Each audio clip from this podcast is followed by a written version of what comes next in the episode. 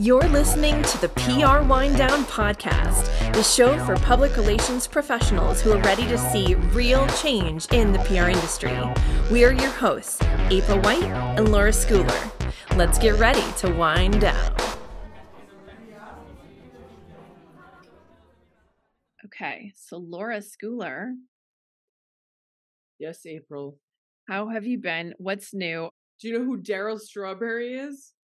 I know the name, but why am I not placing him? So Darryl Strawberry should be in the Baseball Hall of Fame, but he was derailed by drugs, alcohol, and such. Oh no. More home runs on the Mets than anybody who's ever played for the Mets. He started his career on the Mets. Then he went to the Dodgers briefly, and then he ended his career, I think, on the Yankees. So he's like one of these guys who played for the Mets and the Yankees. And he, long story short, became very religious, and now he's like going all over the country, you know, giving sermons. And my, two of my friends sent me a message last week that he was going to be the guest minister I, and i might be using all these words wrong i'm the least knowledgeable of religion uh, of anybody you've ever met so pardon my faux pas anyway okay. it's in ocean grove new jersey so my friends saw that he was going to be a guest pastor and they two different people sent it to me like back to back that he was going to be the guest at this church in the next town over from Asbury Park, where I am a lot. I've never gotten up to go to church in my entire life, ever, not once. So I got up and I rode my bike to Ocean Grove, which is a very unique town right on the ocean. So anyway, so Darryl Strawberry, you know, he in his sermon was telling a lot of stories about his life and then about, you know, the, the Bible and Bible stories to help connect people and he kept telling more and new ones and bringing people in and i thought that would be an interesting way to kick off our interview today because it's all about storytelling Oh, and the power of storytelling. yeah I love that. Well, with that, should we let our guest in? i think we should All right, I'm letting Jennifer in.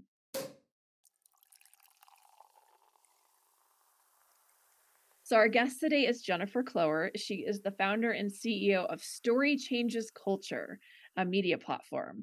She's been recognized for her storytelling acumen by Business Insider, who ranked her among the best PR people in tech, and by CIO.com. She's also a Gold Stevie Award recipient and a Women's Media Center She Source expert.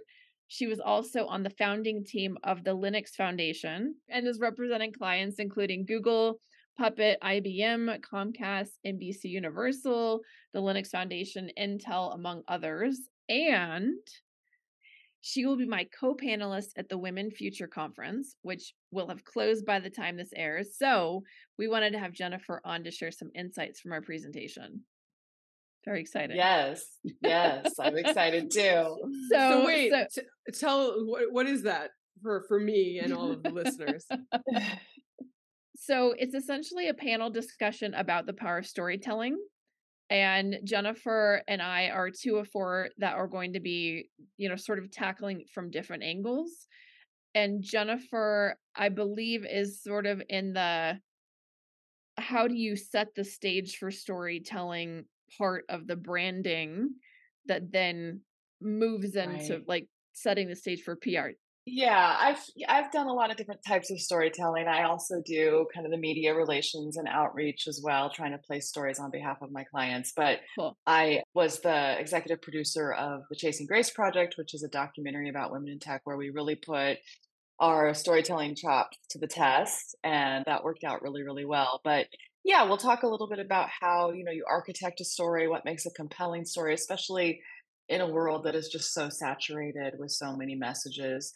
Um, how do you rise above the noise? Um, so yeah, So, so Laura, today we're going to talk with Jennifer kind of about the same thing, like the power of storytelling for brands. How do you unlock that effective PR storytelling?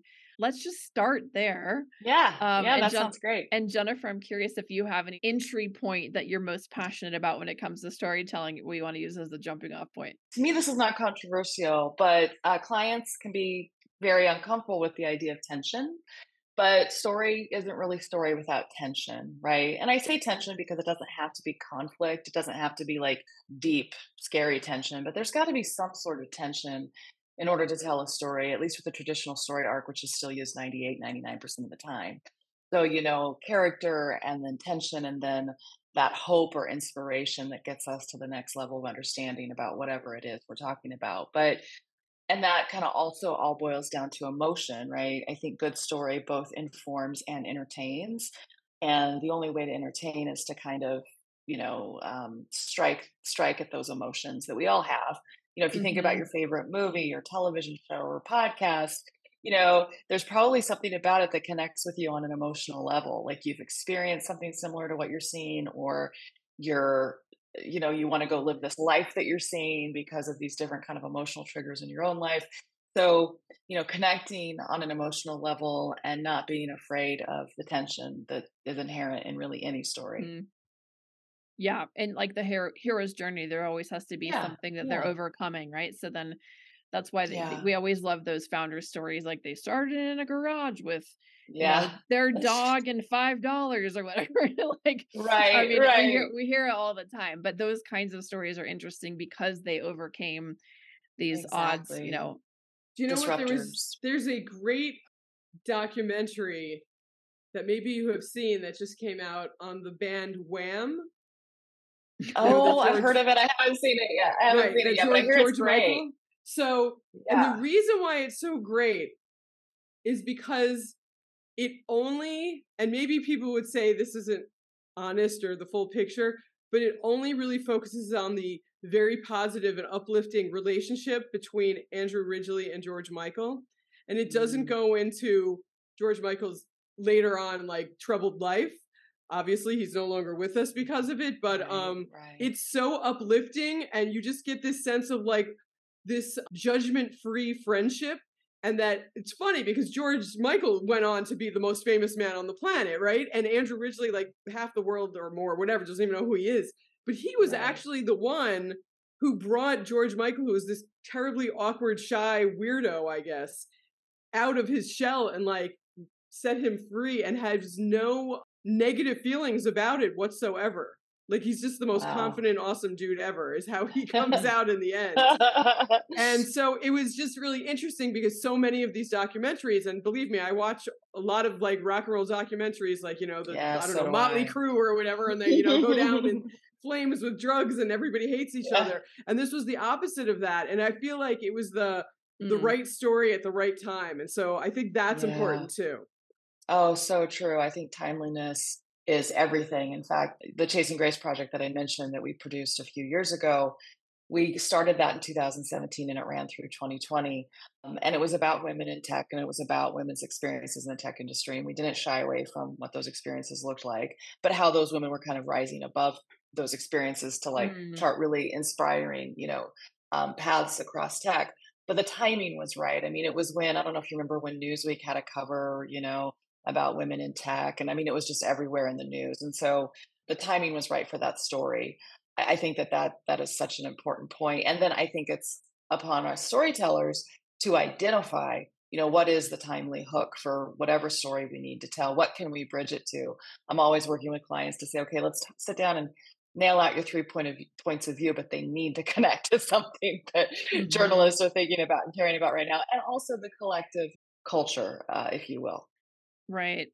How do you get your clients comfortable with that idea of tension when they're mm. not inherently interested in revealing those kinds of painful details at the outset? Yeah.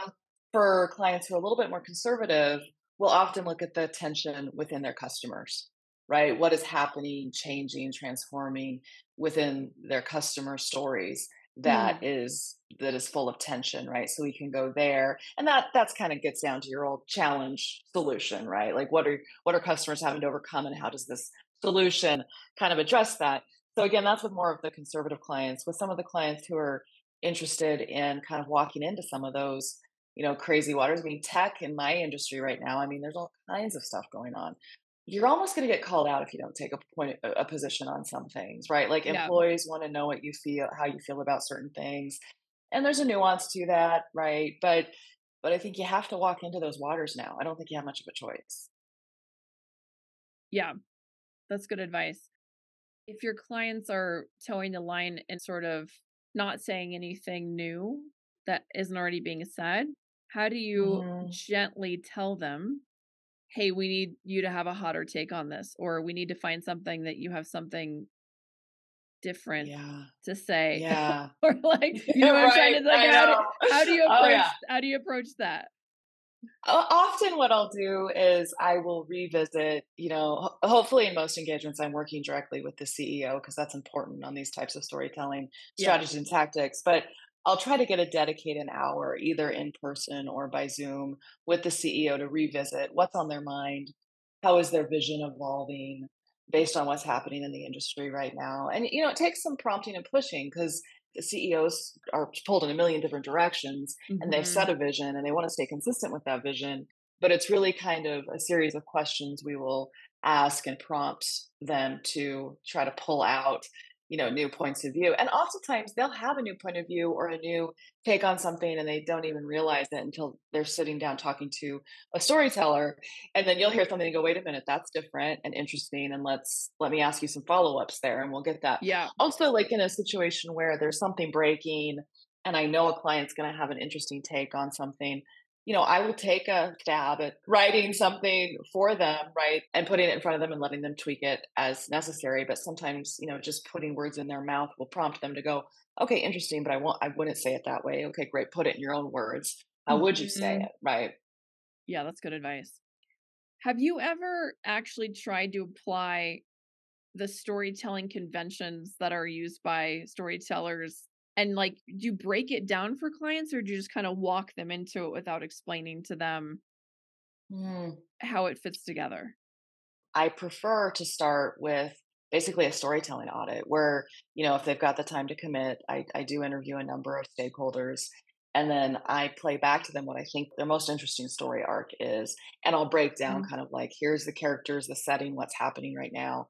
Here's the tension I think we can either create or that exists. And, and then, here's the kind of inspirational way that we can, you know, tell that that overcome story or whatever that that Mm. looks like for that inspiration and then we also always do a tone of voice which is a grid with attributes that you embody because i think that the way you deliver a story is as important as the story itself in terms of your tone of voice where you're delivering it and what venues and to whom so we do some of that work as well but in the ideal engagement we break it all down but it doesn't happen every time Yeah, I can see that.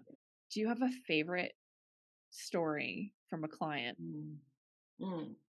A lot of people know what Linux is. You know, I started working with the creator of Linux, Linus Torvalds, a long time ago uh, when Linux was kind of on the rise. Mm, And the reason this is also a good example because the reason that story was so compelling was because Linux was basically the it's a David and Goliath story with Microsoft Windows at the time, and Linus Torvalds was exactly that guy. I don't know if he had a dog or five bucks, but he was in his basement, and he was you know creating what would become the most ubiquitous operating system in the world, and so it was kind of this real disruptor, you know, grassroots, really interesting story, and reporters loved it. So it was, you know, it was a great thing to pitch, but we told that story every which way in, you know, all kinds of different places. And we ended up on the the cover of Business Week when Business Week had a nice, you know, actual magazine.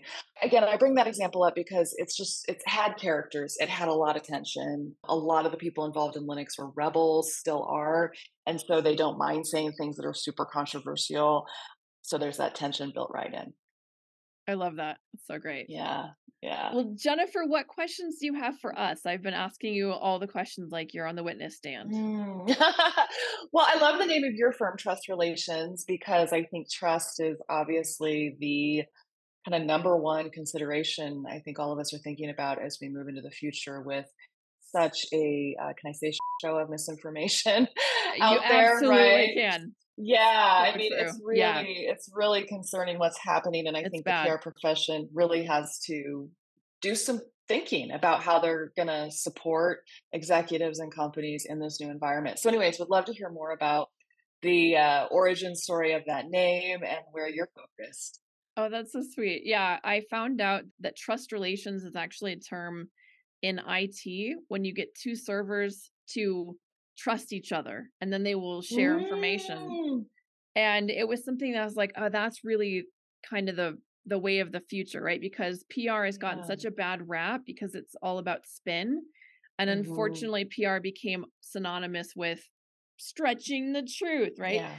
and i just don't think we can do that anymore with the way of the world right the the Mhm. consumer and the public now have so much power with social media that it really needs to be a dialogue between the brand and the end user right? It can't any longer Mhm. be this the brands are just you know buying all of the ad space and everybody gets fed the same thing and believes it right? That's not that that was that was in the past. So now it's the kind of thing where you really have to put your money where your mouth is. I like to say you have to you have to do the story before you can tell the story so you have to go, like your story doing has to precede your storytelling. So you have to actually be doing the things or if the storytelling isn't quite matching the level of action or activity that you're doing that's okay too but let's figure out then how do we put your brand values into more action in a visible way to substantiate all the claims that we're making. So Okay. real, really the idea of it is trying to redefine pr to be trust relations because i think Mm. that that's where things need to go instead of that PR like and even Yeah. public relations kind of almost gives it that feeling of the brands being coming from the sermon on the mountain like speaking down to the Mm. the people below Mhm. right and it's like that's not that's just not even how it Yeah. works anymore so Yeah. This is gonna sound like a plug, so it kind of is, I suppose. But everything that's great i was g- i saying- was literally going to ask you to plug something next so just you're organically just like moving okay. into it All right. Everything you're saying reminds me of a podcast that I host. I co-host it with a former colleague of mine. We actually, she was the CMO and I was the VP of Communications at the Linux Foundation. And she has a long history in PR, but we actually, it's called Hyped, uh, How Public Relations Influences Everything. And it really has to do with like the origins of PR, why it does have such a bad rap, and starts to kind of talk about you know how do we move forward from here we haven't quite got there we've got one season done but anyways check it i invite you to check it out and also your listeners if they're interested but we- Absolutely. we, go into a lot of that yeah i love that we'll make sure that's in the show notes too so everybody can cool go check out when you when you run out of our show to listen to. Right right. Go over to go over to hype. yep awesome cool. Well jennifer where can people find you? Um storychangesculture.com i'm on linkedin of course and twitter and i'm trying out threads so you can find me. I love it i love it. Great great. Thank you. Thanks, thanks jennifer. Take care. Bye. Bye.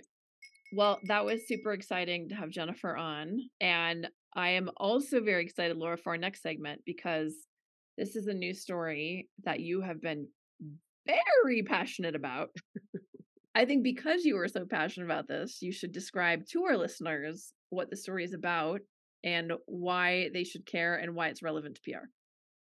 So it's a, it's another article in Fortune, and it's entitled "Gen Z is embracing lazy girl jobs in a rebuke of millennials' girl boss and lean in manias." A, a couple of weeks ago, we talked about a lot of you know senior leaders saying you have to be in office in order to network and be on the team, and and I was very uh, passionate about that because I felt like that wasn't true and you agreed that there was many other ways to do that but then i realized that i think the reason why i'm so annoyed frustrated is that i didn't feel like i was given that mentorship or that community so what this new article that i saw it's like this story keeps going on and on speaking of stories so every time i read Fortune or other publications that are doing work life type of stories, and there's a lot of them right now. When they strike a chord, I send them to Veronica. I and I want to talk about them. So this one, it's talking about how it's not the quiet quitting, but it is these Gen Z young women are taking jobs that pay a decent salary that they can go and just do their thing send their emails, have their couple of meetings, you know, work like normal, reasonable hours and leave. Now, they're never going to become, you know, the CFO of the company. They're never going to be the leader of, you know, thousands of people around the world. And they don't care because they are finding the things that fulfill them outside of the work.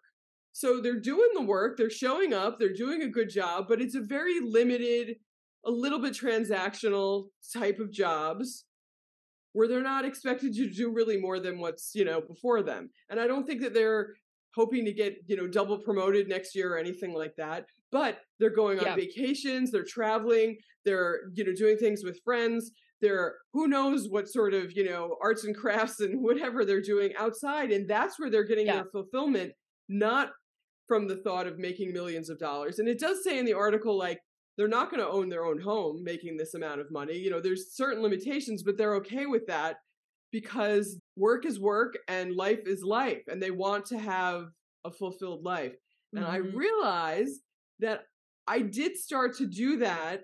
I started to do pro bono type stuff many, many years ago. I mean, 20 years ago. It sort of goes back to our discussion about in office or not uh, you're supposed to have this big functional team and group at your job and you're going to mm. climb the ladder and you're going to you know do all this work and get rewarded for it and people are going to show you the door to the next level and the new things that never happened for me either and when i'm reading these stories now i'm like maybe i should have expected more from the places that i was working and i didn't go and demand you know training or mentorship and maybe i should have been yeah. So, in reflecting on this, where I went and got those things was outside of work. I felt like everybody was just sort of very happy with the stasis. Yeah. I mean, I guess at the end of the day, it's like anything else. Like, what what is it that's important to you, and what are your priorities, and then whatever you find, you know, something that you're consistently passionate about, you're gonna make happen.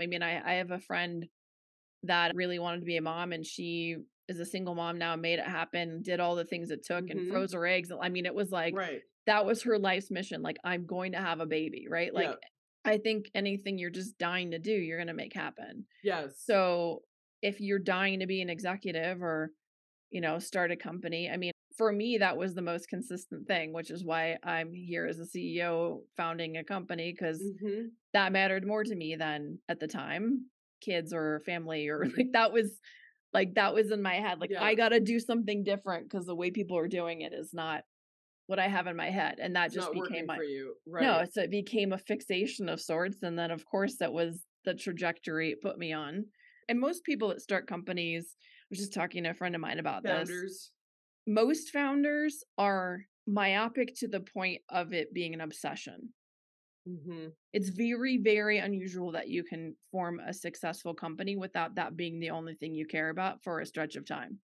And so I think this is a great example of the opposite, right? It's it's almost the polar opposite of me as the workaholic.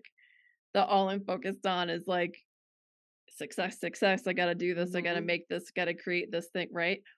And they're like, that's just not what's my priority is. Like my priority is traveling and like, you know, yeah being an influencer whatever the hell it is that they're doing on the side you know being an right. artist like maybe they're treating this like the thing that funds their their real career or whatever right? And that's cool too because that's their focus. So i think it just at the end of the day what everyone has to remember is like you're going to make happen whatever you care about most.